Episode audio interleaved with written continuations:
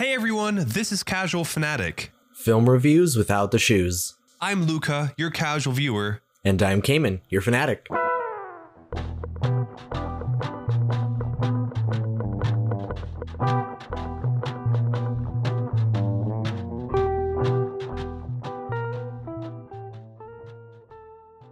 How's it going? How's it going? It's going. It's going. Uh, I'm. I if it's if it sounds weird, I have my nose is a bit stuffed. Um, I'm getting over a cold today. I'm feeling a lot better, but that's you what's been better. going on. What'd you say? I said you sound pretty good. Do I really? Yeah. Yeah, I have like maybe it's just me. Like I I can hear it at least from from my perspective. But yeah, Yeah, I mean it's like a little bit, but it's not it's not that bad. no, it's not terrible. Terrible. Like if I talk without using my nose, it's fine. But with some words, I have to use my nose, and uh, you know, it doesn't work out well. Yeah. Yeah, but like I just I came back from a week in North Carolina hanging out with Cameron. Uh, and then before that was Christmas, where my family and my girlfriend Sydney and I were in Keystone. We were all skiing. And then literally right after that is when I went for a week to North Carolina to Yeah, hang out been with Cameron. been off for the holidays, but we're back now. Yep, back in full swing. Um, what about you, Cayman?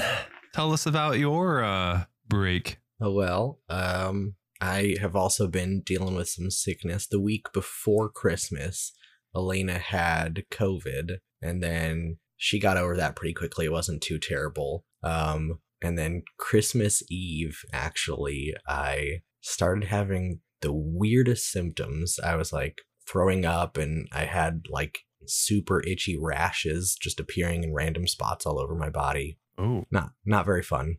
So I went to the doctor a couple times. Um, still don't know what caused it. Um, yeah, I mean, like if we did a bunch of expensive tests, I probably could have figured it out. But the doctor was like, "I'm gonna prescribe you some drugs, and they should help whatever it is." So yeah. just been taking those, and I've I've been feeling pretty good since the drug started. But I'm I'm on my last dose today, so we'll see we'll see what happens tomorrow. If the symptoms start coming back, then I'm gonna be very upset. then you have to dish out some money, I guess. I guess. Damn, And that's crazy. Yeah.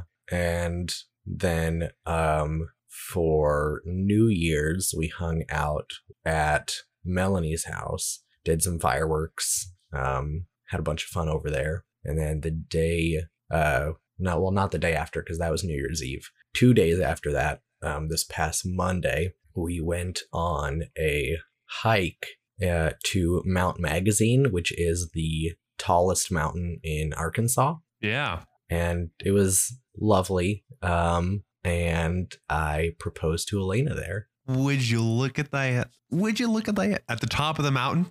And then promptly after that, it started pouring rain, and there was a tornado warning, and we barely made it home. So Wait, what? that was exciting.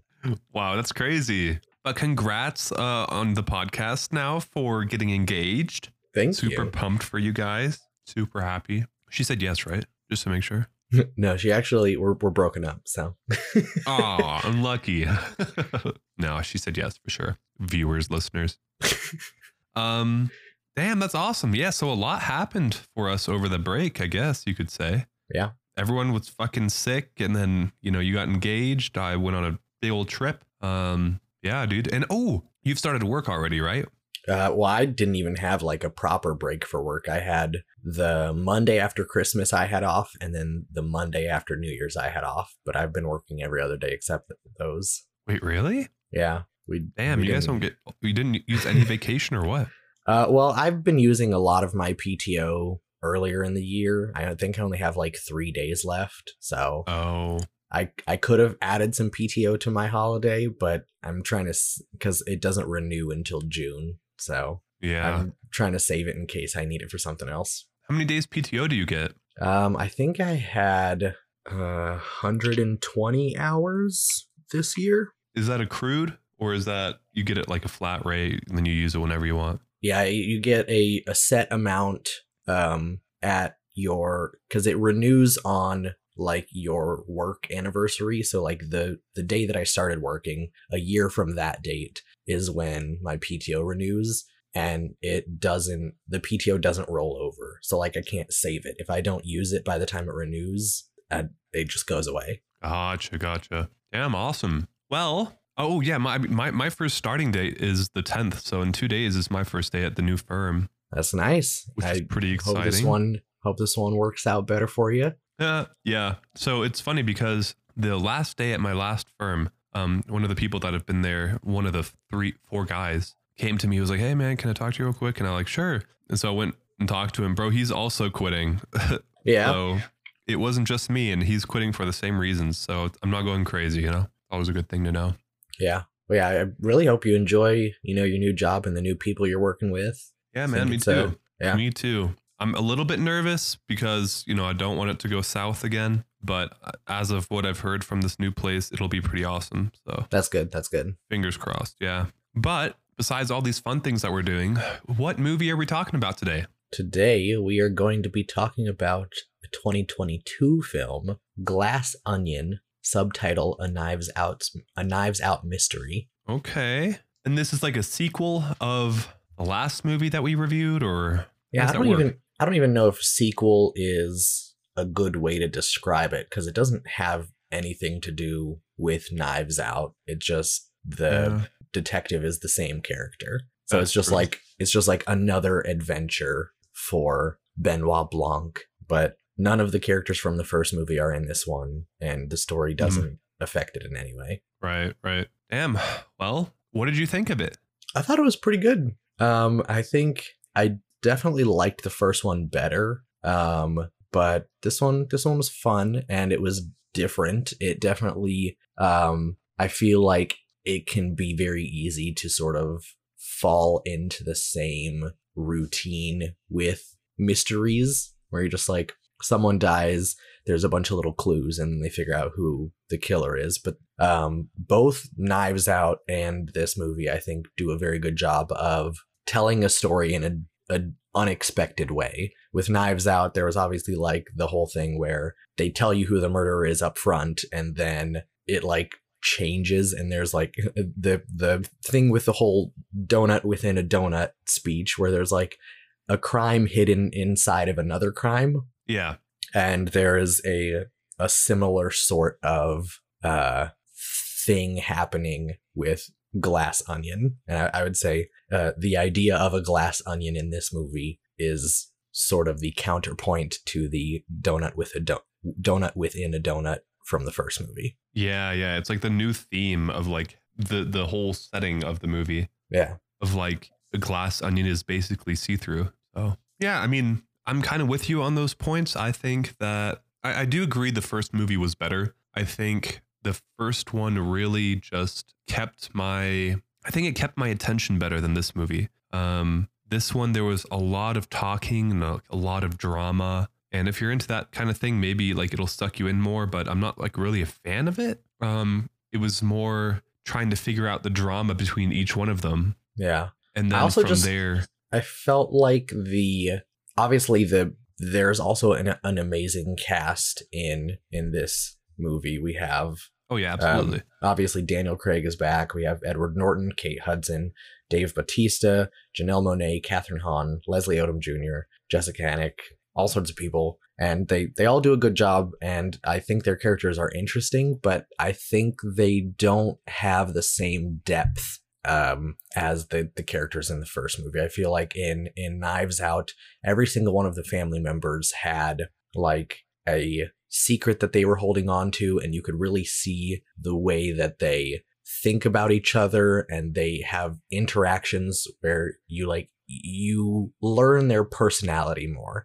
And i feel like the characters in this movie are almost like Hmm. caricatures. Like they're very uh um over the top and they're each like a i don't know. They they extend almost to cartoonish levels of ridiculousness at times Yeah, I would agree with that. Yeah, the depth just isn't there. The character development, I mean, their their character is kind of set from the get go. yeah The movie definitely focused more on. I don't really know what else it focused on because it didn't develop them. I guess it developed the story a lot more than they, it did the characters this time around. Yeah, and I think Um, part of that is, and we'll we'll talk about this, but this movie is um very um eh, so a, a major theme in I don't think this is really a spoiler, but um, uh, th- this theme plays a lot with the, the motif of a, a fugue,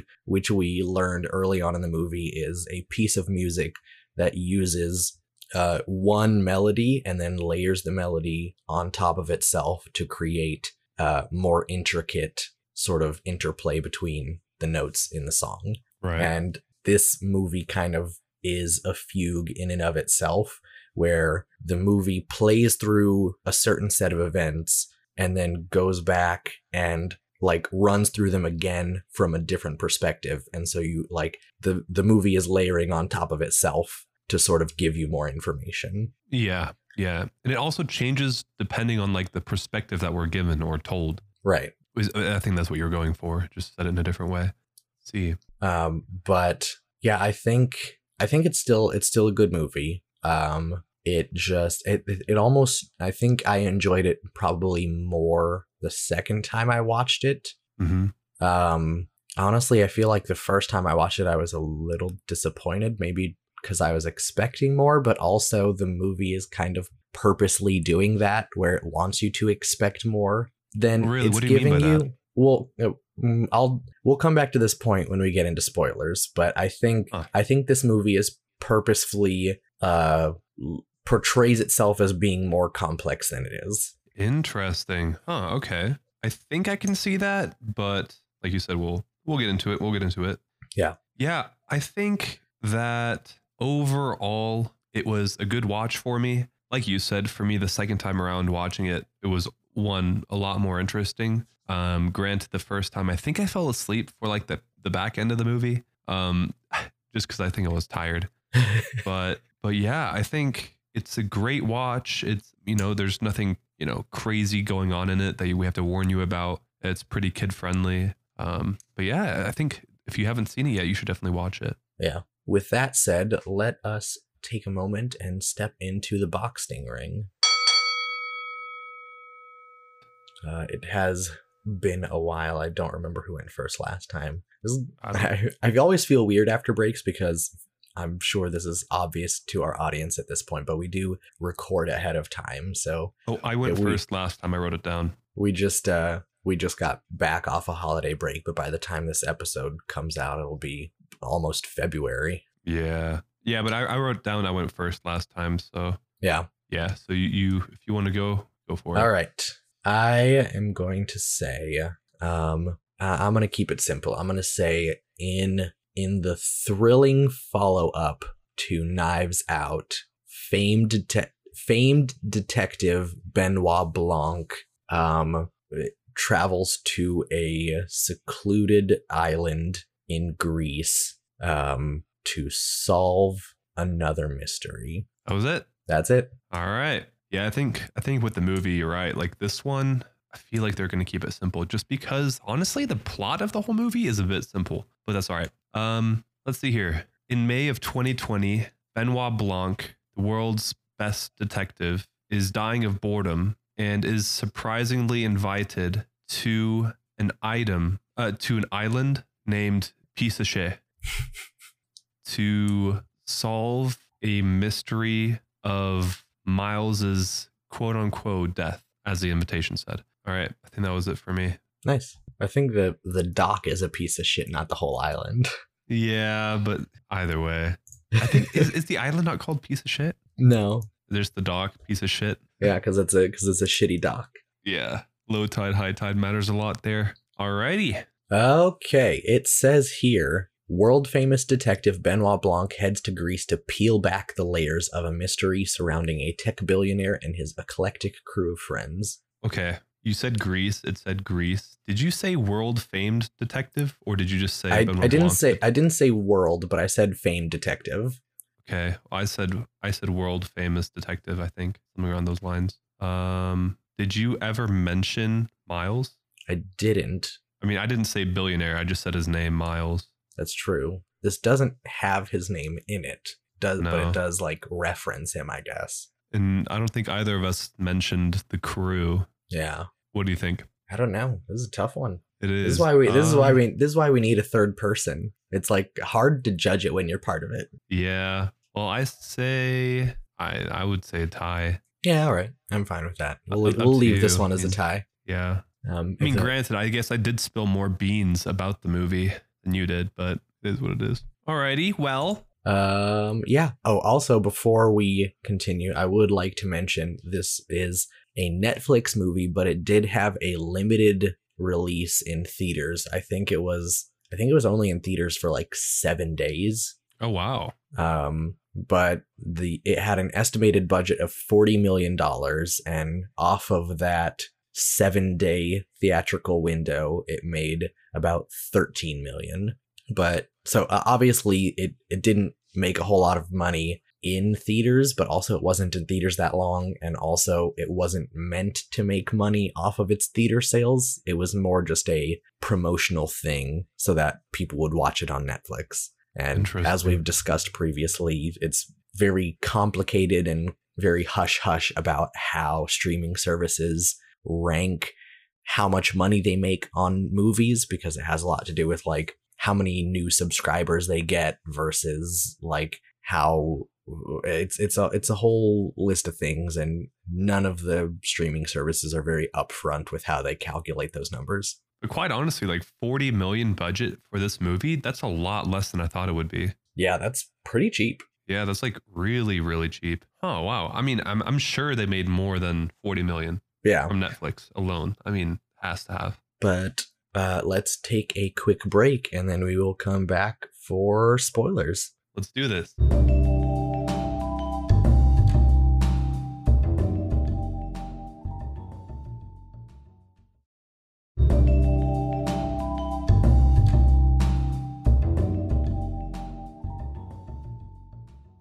And we're back. And we're back. All right. Well, it is spoiler time. So here we go. This is the spoiler section. If you don't want the movie spoiled, don't listen. All right. And now everyone knows that if they don't want to have the movie spoiled, to not listen. There we go. Indeed. Okay. So I think it's interesting that this movie basically takes place, oh, well, almost basically takes place on the island, the island in Greece. Yeah, there's, I think, like maybe 20 or 30 minutes before they get to the island, and then the rest of it is on the island, Yeah. Yeah. which makes sense. I think it, um, because I mean, just like the first movie, 90% of that film takes place at the house. There is a little bit at different locations, but not a lot.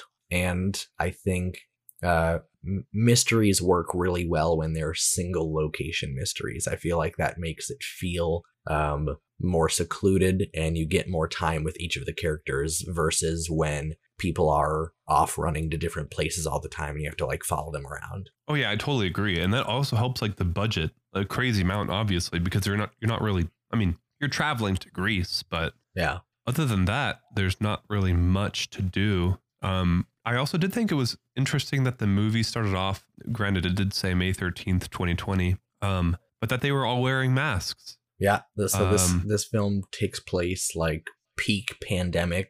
Yeah, Um, and uh, the director Rian Johnson um, did an interview on I want to say Vanity Fair, but I may be misremembering that. But on on YouTube, he did an interview where uh, he highlighted the the scene on the dock where they all show up and how the the masks that each of them are wearing are um, sort of revealing of of each of their personalities and how like Benoit Blanc has a a nice fabric mask that matches the rest of his outfit and Lionel who is a scientist has like a proper N95 mask and Right. then um Claire is a politician so she is more concerned with her appearance and so she wears a mask but it like falls off of her nose a lot and so you can see her like constantly having to readjust it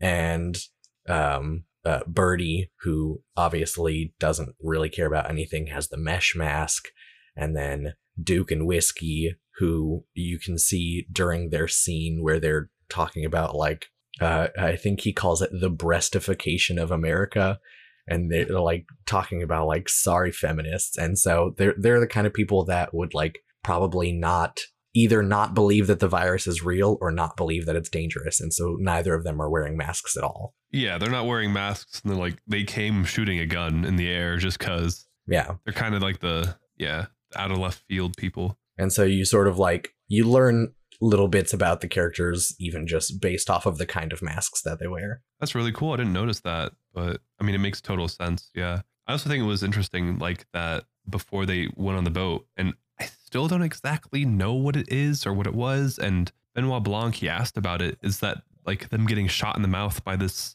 tranquilizer gun slash? I don't even know what it was shooting, but Yeah. I think that was just meant to be like a I mean obviously as like a storytelling technique you need to have some sort of way for them to not be wearing masks the entire Right. movie. right.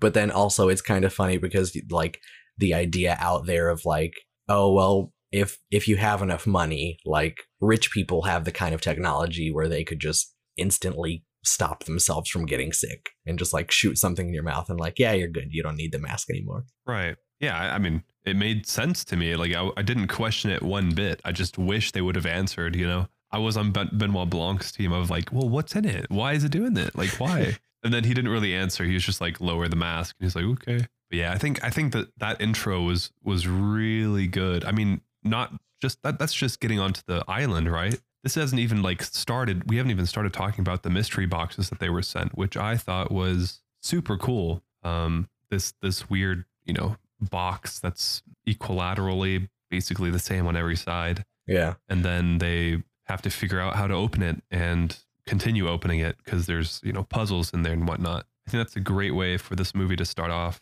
um, and really show each character. That's that's where we learn about each character basically. That's the character development it's in the first 10 minutes of the movie. Yeah. Yeah, yeah, because you see them all at different locations, and li- like I said, Duke is streaming online, talking. I think he's like talking about something that happened with Jimmy Kimmel or something like that, and then Birdie is having a huge party. Um, Claire had was like finishing up a a TV appearance, and um, the scientist guy uh, yeah, Lionel was um like talking to some other people about one of Miles's projects. Yeah, he he was talking to basically mm, the scientific. He was at, in a, a laboratory and he was on Skype with some other technicians and whatever, and they were Yeah. basically telling him that they can't follow every idea that Miles has because they're just crazy ideas that he's faxed in, and that's also where we learn about you know Miles and his faxing, his just random ass ideas, hoping Yeah. that one of them will hit, kind of thing. Um, and, that's where they discuss the the fine line bef- between genius and insanity because he sends random like three word messages and Lionel points out like he sent a fax one time that said child equals NFT question mark and then they turned that into some multi-million dollar product and that paid for the whole laboratory Yeah. But quite honestly, like when I was watching that scene, I, I the thought came to mind of like, well, if you're just sending like random ass ideas that you have over to someone, you know, or to people of mass intelligence, of course they could potentially do something with it. yeah So I started also already at the at the forefront to get an idea of like, huh, maybe this guy is you know is playing the game, but yeah at this point we don't know anything. And uh, so a quick note also about the uh, the weird mouth vaccine shot thing. Uh, get a, a cameo from Ethan Hawke, who the first time I watched it, I assumed that he would just be in the movie, and I was like, "Oh, this is cool." But then he never shows up again after that scene. and there are actually a, a lot of fun cameos in There this are a lot, movie. yeah. Um, I know Yo Yo Ma, who is a, a famous cellist, uh, shows up at Birdie's party. Yeah. Um, when they try to he- figure out one of the puzzles. yeah, he's the one that explains what a fugue is. Yeah. Um, and then we see. actually. Oh, nice. Yeah.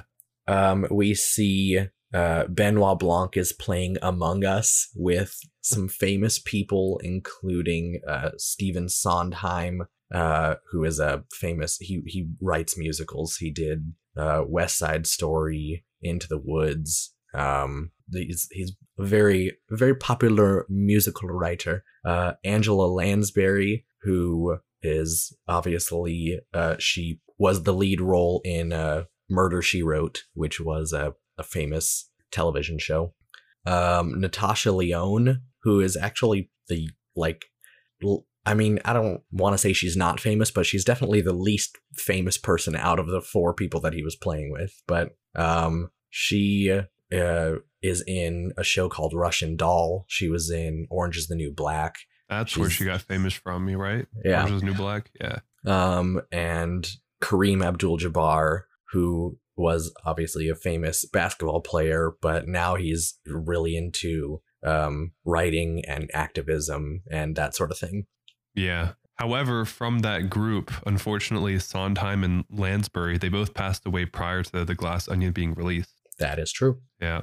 Uh, we later get a cameo from Hugh Grant, who plays uh, Benoit Blanc's partner, and then I didn't uh, know that. No way. Really? Yeah, he's the one who who answers the door. Oh, that's cool. Um, and then Serena Williams shows up um, as That was she funny. she's like on a, a screen, and it like it, it's funny because it, it looks like it's just a photo, and then she like starts moving, and you're like, yeah, Yeah. And then she's like, Are you guys gonna, you know, use me today or what? Like I'm on the clock. yeah. But there's it's ever there's a lot of cameos in this movie, and it's really entertaining every time someone shows up, and you're like, oh, famous people.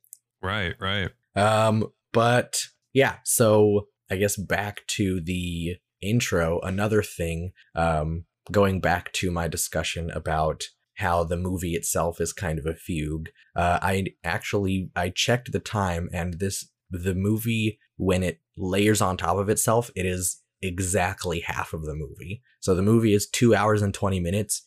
And at one hour and 10 minutes is when the uh is when it cuts to the uh the Helen perspective. Oh, really? Yeah. Interesting. Quite And- honestly, like I knew at one point the movie layered, but I didn't know when that was. And both times uh the it, it starts with you can hear obviously a musical fugue happening in the background in the intro of both halves of the movie and also both halves start with someone knocking on a door the first half is a delivery person knocking on uh, Claire's door to give her the box. I believe Claire's the first person that we see. Um, and then the second half is Helen knocking on Benoit Blanc store. Wow, that sounds like super intentional then. Yeah. That's really cool. Um, do you think that the two halves were colored differently, or do you just think because it started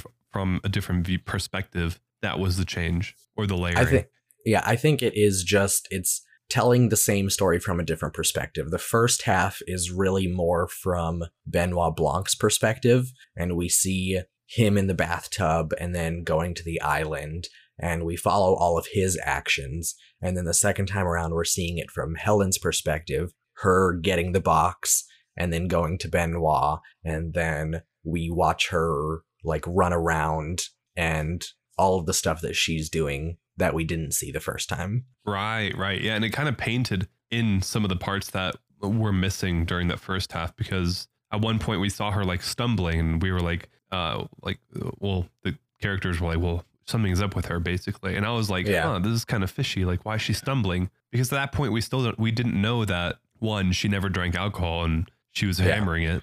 Yeah, she two, was that- throwing back kombuchas and she didn't know that they were alcoholic. Yeah, yeah. Like that's that's you know that's really funny. And but again, like when it went to her view, that was tons of character development for her personally. Yeah. I think honestly, she's probably the one character that we got into the most.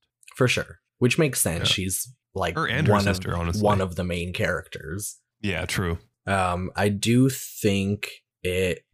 Uh, I think it.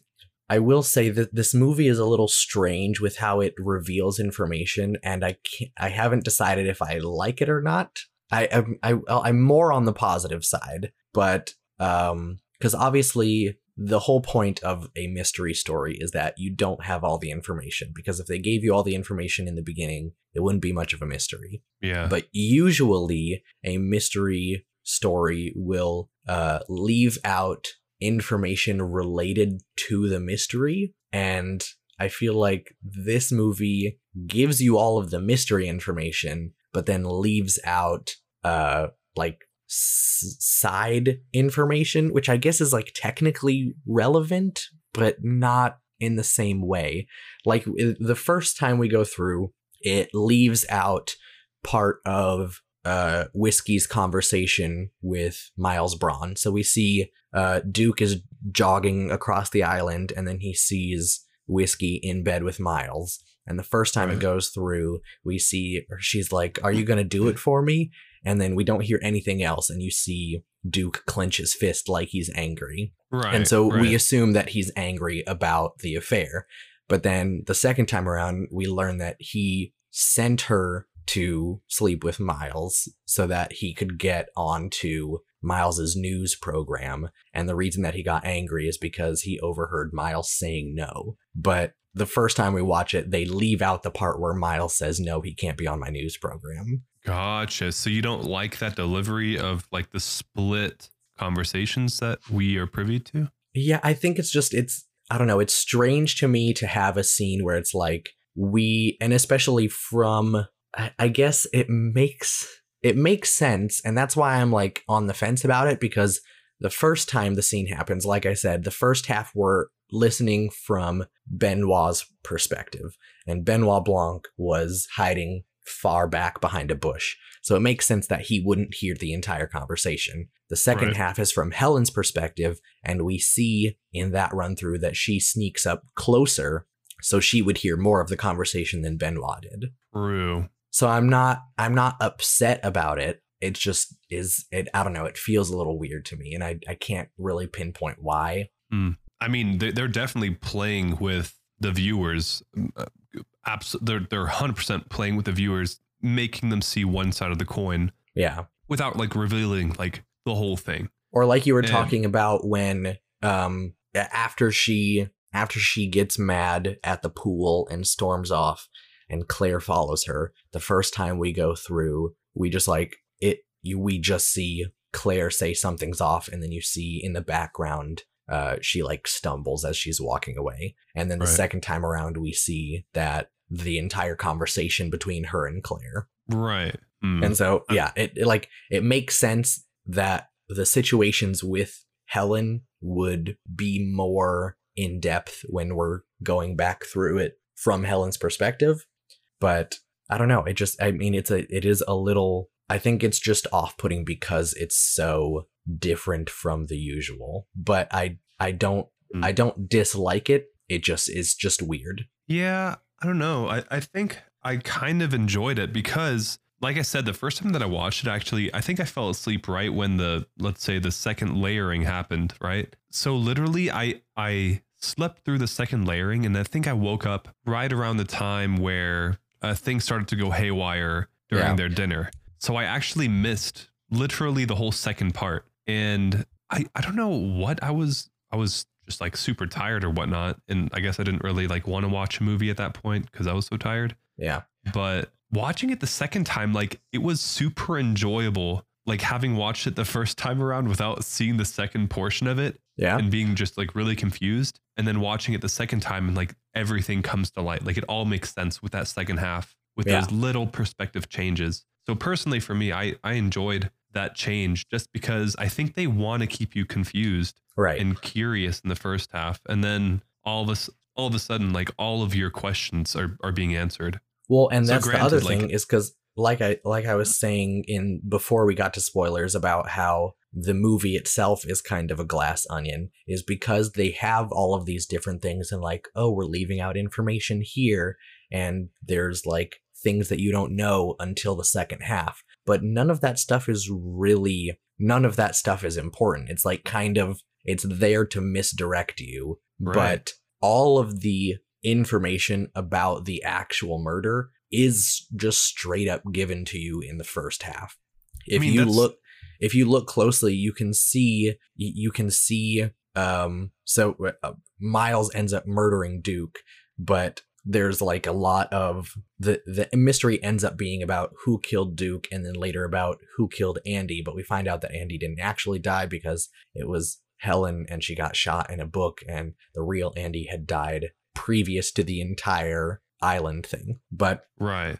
in the first half, before any of that stuff is even called into question, you can see when um, at the pool when Duke says, Hey, do you remember that time when you almost pancaked me outside of Andy's house? Right.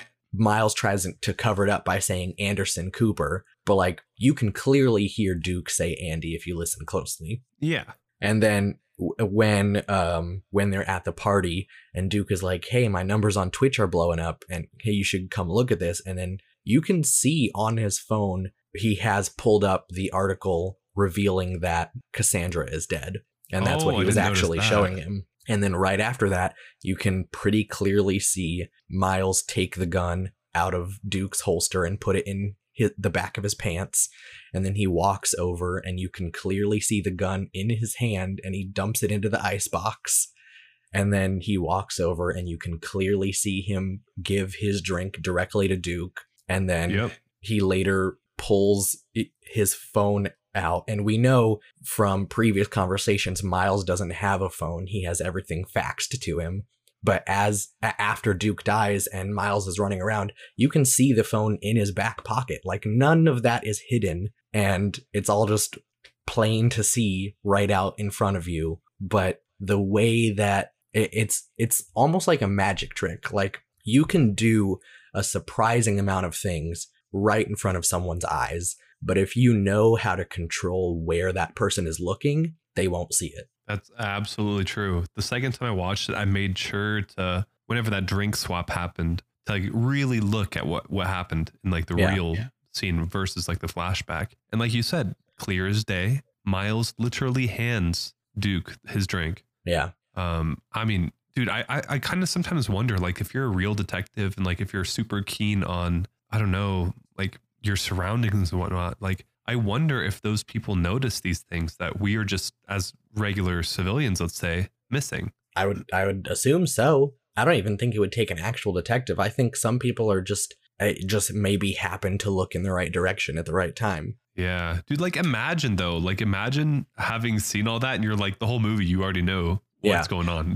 That'd be And- hilarious. the same thing like after the lights go out and there's a shot of Miles running through a hallway and it tricks you into looking at a different part of the screen because um, there's like light uh, the um, the lighthouse is like strobing through the windows and so you see Miles like walking down a hallway and then there's a flash of light and we can see Helen hiding behind the corner and so as an audience, you're like drawn to be like, oh, look, there's Andy or Helen or whoever. I think we don't know it's Helen at that point. So you'd be like, oh, look, there's Andy. But if you don't look at Andy and keep looking at Miles during that moment, you can see that he is holding the gun in the hallway. Yep. So then it's not any mystery later when we see someone shoot Andy. You already know that it's Miles. Right, right. Yeah. Ah, so good. It's just so good. Like like you said, the misdirect like the misdirecting or the Yeah. directing of eyes, like the directing of attention with lighting and movement and whatnot, or like new new people coming in the the shot. It's really good in this movie. Yeah. Um that's why so- like if you watch it twice, definitely you'll you'll you'll spot so many more things that Yeah. even us watching it twice probably have missed. And so that's why I was saying like the entire movie is kind of a glass onion because just like Benoit Blanc is saying about Miles at the end, this whole thing like is set up to feel really complicated like there's a bunch of layers, but if you're paying attention, you can see straight to the center the whole time. Right. I mean, it's literally in your face. So Yeah. Um. Yeah. Damn. We. I mean, we just went through the whole the whole thing. That's crazy. Um. Let's talk about smaller parts. Um. Again, back to the front beginning with like the box, how they all solved it as a team. Whatever. Blah blah blah. Yep. I thought it was hilarious how uh Andy or her sister technically just like came back with like a hammer and like these safety goggles on and just smashed it to shit. Yeah. That was hilarious. I was like, you know, she's the smartest out of the whole bunch. Like that's the way you should have done it. Honestly, I mean, granted, there could have been a bomb inside or something, but Yeah, But still. it's definitely dangerous. Yeah, Um, I and and uh, it is li- like you were saying earlier about how like all of Miles's faxes are um just like weird words, and then he sends it to actual smart people to do it for him. He like he straight up admits several times throughout the movie that he is not the one coming up with any of the ide- the ideas because when uh when Benoit Blanc goes to uh when he he invites him upstairs and he's like hey what are you doing? And he's like oh i got one of your boxes. And he says yeah there was some like childish games inside of it. And um miles says that he had someone else design the boxes. So he didn't come up with the boxes himself. And then later after well, he came up with the idea of the boxes. He just gave it again, like to his smaller well yeah but he he didn't design the box. He just said Right. i want a puzzle box. Right.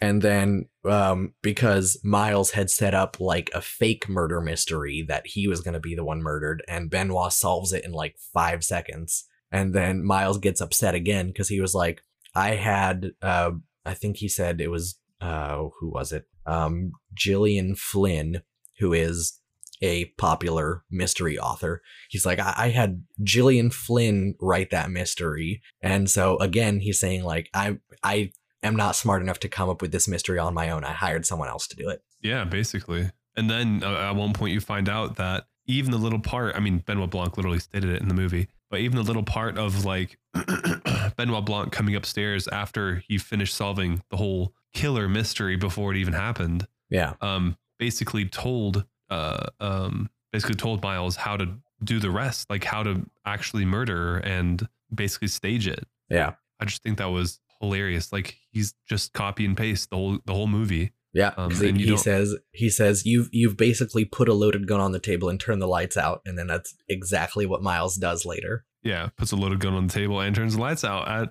yeah, And the same exact thing happens at the end when they find the original napkin, and uh, I think it was Lionel was like, "Why do you still have that? Why didn't you like burn it or something?" And you can see immediately Miles pulls out his lighter and then burns the napkin. He's like, "Oh yeah, that's a good idea." yeah. Oh, I didn't even notice that part. Oh, that annoyed me so much when he burned the napkin, bro. But granted, like Andy should not have been that fucking close to him with the damn napkin. Like, what are you true. doing? yeah, Like anyone could just snatch that from you or tackle you and then just run away with it. yeah. I don't know. I will say I I do like um Edward Norton ha- had a really good performance I think as um and that's another thing that really helps watching it twice because the first time you watch it through when you see when they show up on the island everyone shows up and Miles is like oh hey nice to see you nice to see you and then when Andy gets there he like gives her this sort of face and the first time you see it you assume that his reaction is like, oh, I didn't think you'd come because we had a bad falling out. But then the second time you realize his reaction is, how are you here because I thought I killed you? Kind of. Exactly. Yes. Okay. I'm glad that we both watched it twice. I had the same realization of like, ah, he's just confused the fact that she's right there in front of him. Right. But granted, like I, I feel like almost all of them gave her that kind of expression. And I think that that's that's what sets it up because everyone else is also surprised to see her. So Yeah. then when Miles is surprised, you just like lump his reaction with everyone else's. Yeah, But but, it's like- a bit different. It's a bit different. Yeah. Yeah. I, I- I mean, I would say honestly that the acting all around was pretty solid. I don't think anyone did a poor performance. Um, not even fucking Daryl. Like Daryl was pretty funny in this movie, and you saw him only Yeah. like four times. Yeah. He Um, just pops in and out. Yeah. And I think that's that's another one of those like misdirects where the movie like gives you random information that doesn't really go anywhere. Like Daryl is not important at all. He's No, just like in the zero movie. Yeah. Or like the random. I remember the first time I watched it when they have those the the hourly dong, Yeah. and I remember the first time watching it thinking that that was going to be like, oh, this is like to set up as a way for us to like recognize like as a timekeeping device because in a normal mystery it'd be like oh um like the clock goes off uh, every hour and that helps you keep track of when certain events are happening but that isn't that isn't even a factor in in this movie. It's just No. there as a side thing. It's there definitely as a funny. I mean, Yeah. that's the only reason that the dong was there. Um, granted, I think that the who who did they say the dong was? Uh, Uh, jo- Joseph by? Gordon-Levitt. Right. Yeah. He was also uh did a audio cameo in Knives Out as well. There we go. So those those two are tied together, right? Yeah, in um I think it was uh, uh um Marta's sister was listening to like a murder show on an iPad or something and one of the people on her show was also voiced by Joseph Gordon-Levitt. Oh, that's good. That is good. Um but yeah, oh and there's also a similar a similar reaction again at the end when Benoit Blanc tells everyone that um he is like, "Oh yeah, this is Helen Brand, Andy's twin sister." And then you see another reaction almost as if and it it further solidifies how stupid Miles is because in the beginning Benoit tells Helen, as soon as we get there, whoever the killer is, is immediately going to know who you are and what you're doing. But Miles is so stupid, he didn't think about the fact that Andy had a sister. He just thought that he had failed in his attempted murder and that she wonder somehow if, like, survived. yeah, I just I in, in that point, like I wondered. I was like, I wonder if Andy had ever told him that she had a sister. I don't know. Because at one but- point, one of them said that, like, oh yeah, like I remember you mentioning a sister at one point, but we never met Yeah. her. Yeah. But then when when she is revealed to be Andy's sister, um, you see like another realization Yeah. come to Miles where he's like, oh. He's like, oh, I didn't fail. Good. yeah, he's kind of a dweeb in this movie, but it is what it is. Yeah. Um, how did you feel about uh about the ending? I honestly, I thought it was a poor ending. I really disliked that they burned the Mona Lisa. Um, that just really gave me kind of a like an annoyance inside because, like, yes, Miles has it, but Yeah. like that's like a state treasure. That's like a treasure for all of humankind, and just to get back on Miles and burning it, Elena Elena said the same thing. Yeah, it was just like distasteful, and it pissed me off, lowkey. Like, I, I think well, and I think that is that is the correct reaction because that the entire end sequence is a direct mirror of exactly what Miles said in his speech about them being disruptors.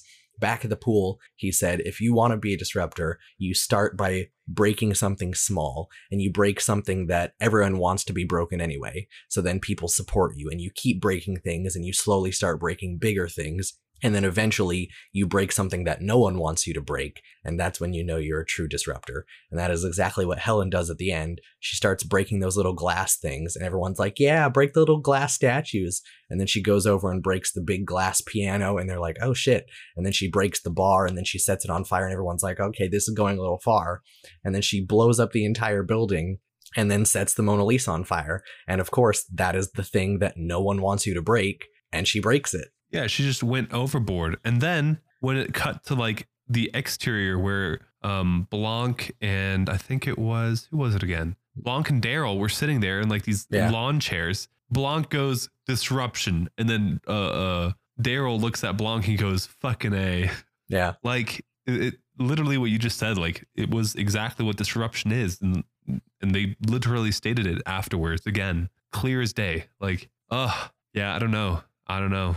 And I think, I mean, to a point, like, obviously, yes, uh, just like Miles said, like, burning the Mona Lisa is passing that line where you break something that no one wants you to break. But at the same time, she is, like, when you really weigh the odds, she is saving lives by doing that. Because by allowing, uh, allowing this house fire to destroy the most famous painting in the world, now the little clear fuel thing no one's going to support it and as we learn earlier it's like very unstable and um it will like literally millions of people would die if that became a common fuel in people's houses I mean, no, I'm, I'm totally there with you, but I honestly like, I feel like a house blowing up and a ton of Banksy's arts and other art pieces in there is enough. i don't think it is You don't think so? I think with enough money and resources he could have lawyered his way out of that Uh, maybe, yeah. but especially because uh especially because Miles like because with everything else you can like kind of put the blame on on Helen and be like she burned down my house, she destroyed all of this art. But the reason the Mona Lisa got destroyed is because Miles breached the security contract with the Mona Lisa and installed the button that can lower the safety glass. So that is his fault. Yeah, that's true. That's true. I don't know, but I feel like he was already beat at the point to where everyone flipped on him and were they were all like, "Well, yeah, actually we did see him have the gun and we did see him with a burn like the original, you know, whatever the fuck." You know what I'm saying? At that point he was already beat. I don't know. I, I don't I, I don't think he would have been. Uh, really? I think when you get in so much trouble, like you destroyed the Mona Lisa, that is the point at which none of those people want to be associated with you anymore. I mean, yeah, true. Yeah. That, yeah. I mean, it's just some crazy stuff. But quite honestly, also like the tackle that they like slow mo showed before she hit like the gnome's head to open Yeah. the Mona Lisa's front was so weak. I don't know. Like Miles diving, like, Yeah, he, He like only barely pulled tried. it. He like touched her shoulder. yeah, he like touched her like shoulder strap. That was it. And I was like, okay, to protect the Mona Lisa, that's all you did? Like, come on. Maybe he just had a bad dive. Sometimes you miss. Not in a situation like that. That's like life or death. and he fucking lost. Like, I don't know. I It- will it was say a though, weird ending though because like it showing that the Mona Lisa burned. Although like, yeah, you're correct. Honestly, like that was the nail in the coffin for him, like the final nail. yeah, Um, it just puts a sour taste in anyone's. I, I hope at least in everyone that's viewing the movie of like, well, why did you have to go that far? it I, I, it worked for me. I think I I fully understand that feeling, but I don't know. I guess because I know that that's the feeling they were trying to get out of the audience. It like it makes me enjoy not wanting. It it makes me want it to not want to happen. You know what I mean? Like I'm like, "Oh, of course, like I don't want the Mona Lisa to burn. That would be really sad, but because I don't want it, I want it because that's Oh, what I want to not want." you're addicted to chaos. LOL. Like it Um, actually it made me think of like the Mona Lisa in real life actually burning. You know how tragic that would be? I mean, yeah, it, I mean, it would be, but also, I don't know. I feel like people put way too much importance on certain objects. It, I I, would be, that's I would be sad if the Mona Lisa burned, but it's just a painting. It's not the end of the world. That's that's fair. That's fair. Quite honestly, like even if you burn it, probably not the real one anyway. you know how governments work. no, I don't know. Yeah. Well, I'm glad. I'm glad we had the same reaction at the end there. At least Elena and I of being pissed off. Elena's like all upset, and I can see you on the other side of the couch, like, good.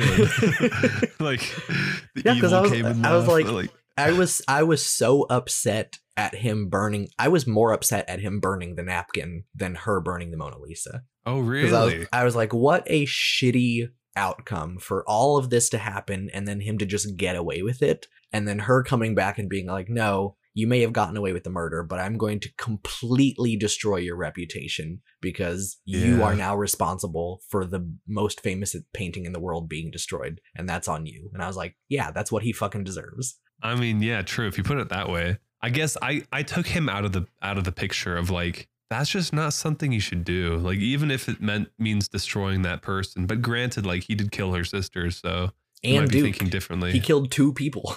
yeah, his sister and two others. True. Well, almost her too. I mean, yeah. If you put it that way, it, it makes sense. But in, in honesty, like the, the napkin burning didn't piss me off just because she was an idiot bringing it that close to him. Like if, if that's like the final puzzle piece that your sister died because of, and that's the reason that you went there, why are you dangling it in front of his face? Just bad. Yeah. But I did I will- like the part where that happened, and then Benoit Blanc was like, "Well, my job here is done. I can't help you anymore." I will say, I think uh, the only thing that like I guess bothered bothered me is the she the shield on the Mona Lisa was very inconsistent throughout the movie. yes. When because when they first introduce it, he's like, "Hey, if you make a noise, the shield goes up, and then I can press this button and make it go back down." But then there are other scenes where like, um, like the uh, Duke's phone dings and the shield will go up, and then like two seconds later, it just drops on its own. And I'm like, is it on a timer or like I, I don't understand what the up and down mechanism is because it that every single time the phone goes off, the shield goes up, and it like it becomes this recurring thing. Yeah, But it's I'm like, an audible cue that they give right, you. Right, but I, but I'm like, who is who's resetting it every time? Like there has to be. I guess it, it can't be permanent where like once the shield goes up, it just stays up. But like I don't know. I feel like if it if there was an actual situation where it was in danger, if it just went up for two seconds and then immediately dropped again, it's not a very good shield. That's true. Yeah. I mean, imagine if it was like fucking Daryl in the corner, just like hitting the gnome over and over and over again to drop it. Yeah. That, So that I don't know. funny. I feel like they they needed a bit more information on like other than the weird button that Miles had installed, how would you normally lower the shield? Or does it just eventually lower on its own? Or how does that work? True. But quite honestly, sometimes it like it went up, it like and then it goes like almost immediately after. Yeah. Um, I mean, it just became like you said, this repetitive thing of like little things happening, and you kept hearing the the fucking thing shut and reopen and shut and reopen. Yeah. I also I thought it was interesting that when they showed, I mean, I guess the first time that they showed Andy dying or or being framed, it Yeah. had like the whole crew in her house, right? Um, I thought it was interesting that none of them in that scene were wearing gloves. And already at that point, I was like, these guys are just like fucking idiots. Like, there's no way that they're not going to get caught. Cause, like, even when they put Andy in the car, the, the person that was in there with her wasn't wearing any gloves. And I was like, they're going to get caught no matter what. But then at the end, you like realize, like, oh, like they didn't do any of that. Yeah. That was, that was all uh, Miles Yep. is doing, which, yeah, And it does like I which guess he that for me. also probably didn't wear gloves, but I don't know. I guess that's one of those situations where um it, it was probably just like no one really looked into it too much. Like you find someone dead from their like filling up their car or filling up their garage with uh exhaust and that's like sadly that is a very common way for people to kill themselves. Well, yeah, And but it also said like there were large amounts of like sleeping medication and like in her blood and whatnot. Right, but if they I feel like- assumed that she killed herself from the car, then I guess they wouldn't think to check if she has any drugs in her. Or maybe they did see the sleeping drugs and just assumed that she purposely took them. Interesting. I don't know. I think it unfortunately the criminal justice system is not perfect and I can definitely envision a scenario in which they don't discover uh that Miles did that. Damn. So you're saying that's like the best way to kill someone? I mean, I'm not saying it's foolproof. People people could discover it, Yeah, but yeah, yeah. I I also it's very believable that they wouldn't. yeah. Dang. Um. Let's see. Hmm, I don't know if I have any other notes. Um, I honestly don't think I do either. I think I do want to it's, say uh, though that the the gun that shot Andy was like Yeah. I think it was a nine millimeter, and for that little that little book to stop the bullet, that wouldn't happen. There's no way. uh actually have Um, a uh actually have a piece of trivia about that. Oh, okay. Well, we'll get to that later then. yeah.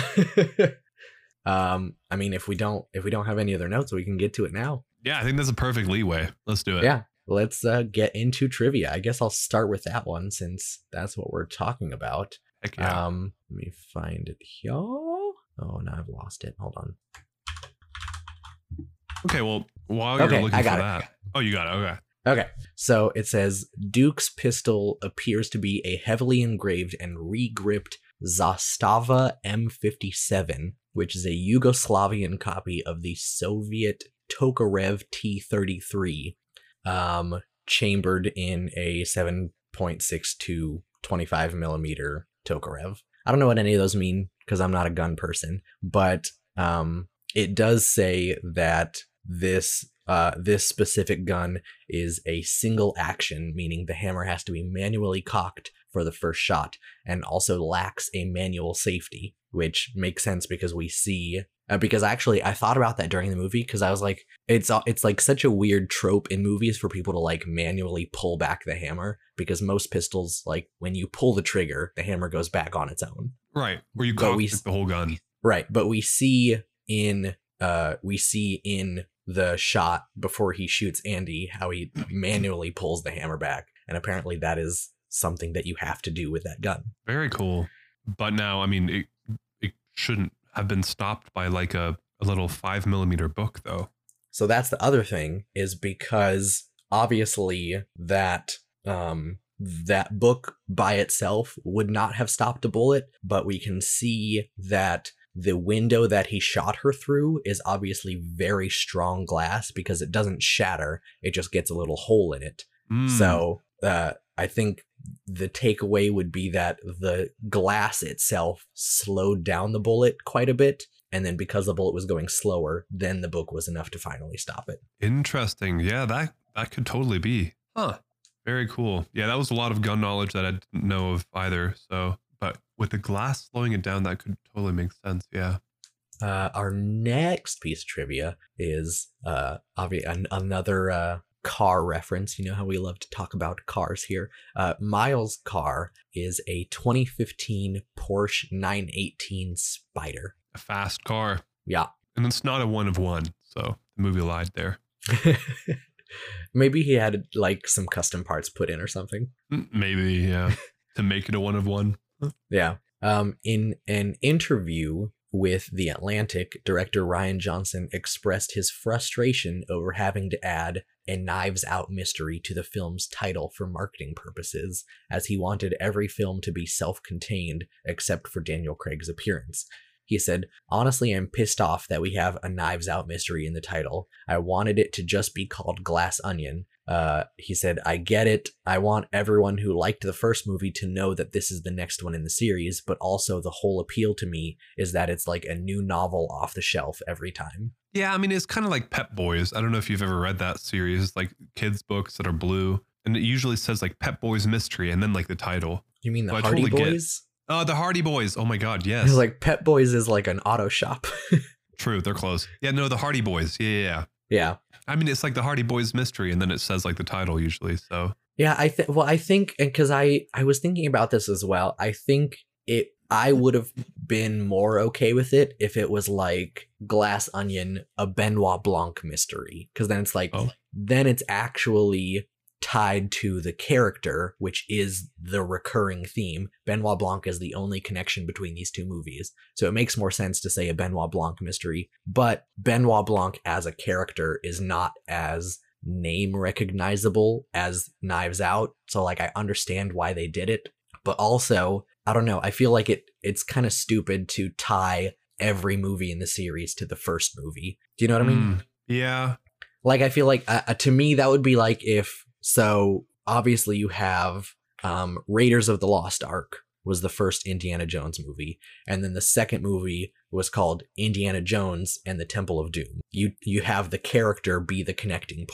And to me calling this a Knives Out mystery would be like saying the Temple of Doom a Raiders of the Lost Ark adventure. And that would be like such a clumsy title. yeah, but maybe they didn't want to give uh Benoit Blanc all that power of like he's like the main thing. But he is the main thing. Well, yeah. I mean, yeah, no wrong. I don't know. I just think it's interesting because I read for this movie that they actually wanted to give Benoit Blanc a different accent each time they they shot a film. Yeah, that would have been kind of silly. I'm glad Yeah. they didn't do that. I'm too, but I mean, if you think about it, would have been kind of interesting. Like every time he comes out with like a different accent. I mean, that would have been funny. Yeah. Um, speaking of, since we're just now talking about, you know, movie titles and whatnot, there's this other thing that I was like, why is the glass onion called the glass onion? Just because I was curious. And obviously, Johnson wanted the film's title to refer to something hidden in plain sight. Yep. And he chose glass because it's clear. And then he searched his phone apparently for songs with the word in it. And he chose Glass Onion because of the Beatles. Correct. There is a, a song by the Beatles called Glass Onion, which is uh, actually about because back in the day, there were a lot of conspiracy theories about the Beatles and people talking about like their songs having hidden meanings and there's like all sorts of stuff. And so they wrote a song kind of to make fun of people who think those sorts of things. Yeah. And so that that's what the Glass Onion song is about. Uh, Knives Out is also named after a song Really? um, I didn't know that. by part. by Radiohead. Oh, right. Right, right, right. That's funny. Yeah. And because this, I, I, I got a, I got a fact for you. Um, because this movie was shot during COVID, apparently, uh, Johnson wanted to do an abroad film, like in Greece, so that they could have like a vacation while filming the movie. Yeah. And so the island that they shot this at, they actually found a hotel there where they could like one, it would serve as a filming location, but two, the cast and their families also stayed there while they were filming it to like provide like some summer vacation vibes, which I thought that was pretty dope. That's nice. Yeah. Yeah, the the film was uh the the movie was filmed between June and September of 2021. Yeah. That, that's smack dab in the middle of COVID. Yeah. I got another one for you if you want to hear it. Go for it. Um, apparently there is they had a famous painting by Mark Rothko. Rothko, it's Yes, kind of like an abstract it's- artist. It's called num- number 207, I believe. Yeah. And because they wanted to paint Miles as even more of an idiot, um, in the movie they actually had it hung upside down.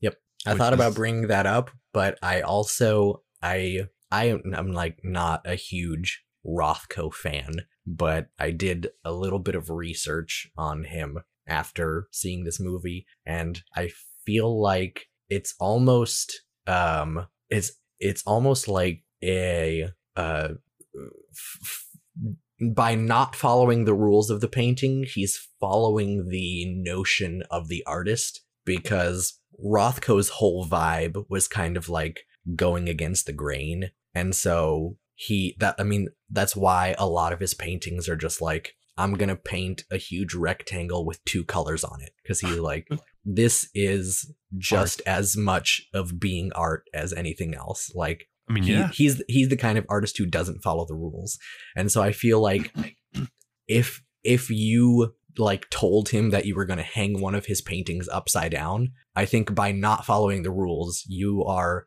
more in touch with rothko's sort of ideology than if you did everything the exact proper way so it's almost kind of it's almost kind of like self-fulfilling in a way Yeah, yeah, I see that. but Damn. yeah, they it is it is funny that someone like Miles would not even realize like that that's the other thing where it's like the line between stupidity and genius because someone who is trying to be really smart might intentionally hang it upside down to be like I'm not following the rules but obviously Miles put it upside down just because he's stupid and doesn't know which way it goes Yeah, I mean, you, you would think if you put millions of dollars in it for a painting, you would know which way to hang it or the way it's supposed to be hung. yeah I don't know. It's just one of those things. You got anything else I don't know. Well, I I really uh enjoyed your your extra bits of trivia. That was fun. Heck yeah. Heck yeah. I don't know if all the things that I told you you've already read or heard of, but eh, I thought those were interesting to bring up. Um, well, with that said, I believe it is time to get wrecked. Oh, let's do it. Do you have a Um, recommendation for us this week? Do you? Actually, I mean, I do. I so having you know gone past the Christmas season and whatnot, um, and also since I'm you know since we're German, um, we usually have you know the Haribo Haribo uh, gummies, right? Freaking Um, love those gummy bears. they're so good, right? Yeah. However, I found some gummy bears that I think I almost like more than the Haribo, which Oh, are yeah? they're yeah they're called Albanese World's Best. Well, let me um, this like- up real quick. How do you spell that? A L B A N E S E. It's like in a white package, and you can the ones that I have are like, oh, I've seen these before. bro, they're so good. They're so good, and they're like super gummy. Like I like the squishy feeling. So if you like like the harder kind of gummy bear feeling, then Haribo is probably it for you. But like these, they have twelve different flavors in one of the packages, and I think like yeah, Haribo is like really good, but this is like a nice refresher of like getting different tastes with like good gummies in your mouth. I don't know. All right, all right. So highly recommend those because I've been snacking on them for like the whole break, basically. Uh, well, my recommendation this week is actually going to be uh, an app that is like, I won't say it's the most entertaining app in the world, but I have been strangely addicted to it for the past week or so. it's called Cluster Duck. And Do you do it Um, alone or do you play with friends or like what do you do? no, it's it's a so it's a it's a game where you hatch ducks and the ducks will like as you hatch more ducks, they start to mutate. And so you get like different varieties of ducks and then two of your mutated ducks can lay like ha- hatch an egg together and then that duck will have more mutations. And you start to build this collection of like really weird strange looking ducks. And then you can like there's a, another feature where you can like send your ducks to fight ducks from another player And if you win, you can like steal an egg from one of their ducks, which adds to your mutation collection. What? It's it's a very strange game, but I don't know. It's like it's an it's a simple thing to pass the time. I like whenever I have like I'm pooping or something, I'll like pull up my game and just like hatch some eggs and fight some ducks and it's I don't know. It's a good time killer. Wait, so like, does the game keep going? What do you mean? Like, do you have to start a new game every time you open it, or is it like a No, no, no. It, yeah, it saves your progress. Oh, okay. So let me ask you this: How many hours have you put into the game? Ooh, I don't know. I don't even think it tracks that. I probably mean- play, I mean, probably like 20, 30 minutes a day. It's not like a, it's not a, a long thing. It's just like, uh, open it, play for a few minutes, close it. And then later in the day, I'll open it and play for another few minutes. So is it one of those things where you have to like, it's like a cooldown limit, or Yeah, well, because the the eggs take time to hatch. So you get like there are different rarities of eggs. So you can have like common eggs usually take like 30 seconds to a minute to hatch. And then there are like rare eggs might take like three to five minutes. And there are like legendary eggs might take like 10 minutes. And then um, when you get when you steal eggs from another person's duck, those ones usually take a few hours. So that's like you just have to close out and do something else and then check the game again later wait? So how do you steal eggs? by by fighting their ducks. What the hell? This is what? I'm so confused. I guess I'll have to download it to try it out.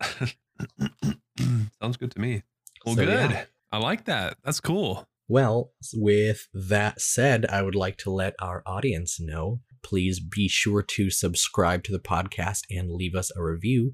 Tell your friends and family about us. Follow us on Twitter and Instagram at CasFanPod. If you want to send us a message, you can do so on either of those platforms, or you can send an email to casualfanaticpodcast at gmail.com. Links for all of those are in the description. Luca, what kind of messages can they send us? I mean, they can send us anything from advice to what they would like to hear on the podcast, um, to, I mean, quite honestly, anything. If if you found, you know, a, a, a cool thing, like another cool app, like Cayman just mentioned, or, uh, you know, if you have your own favorite gummy bear bags that you would like to let us know of, let us know.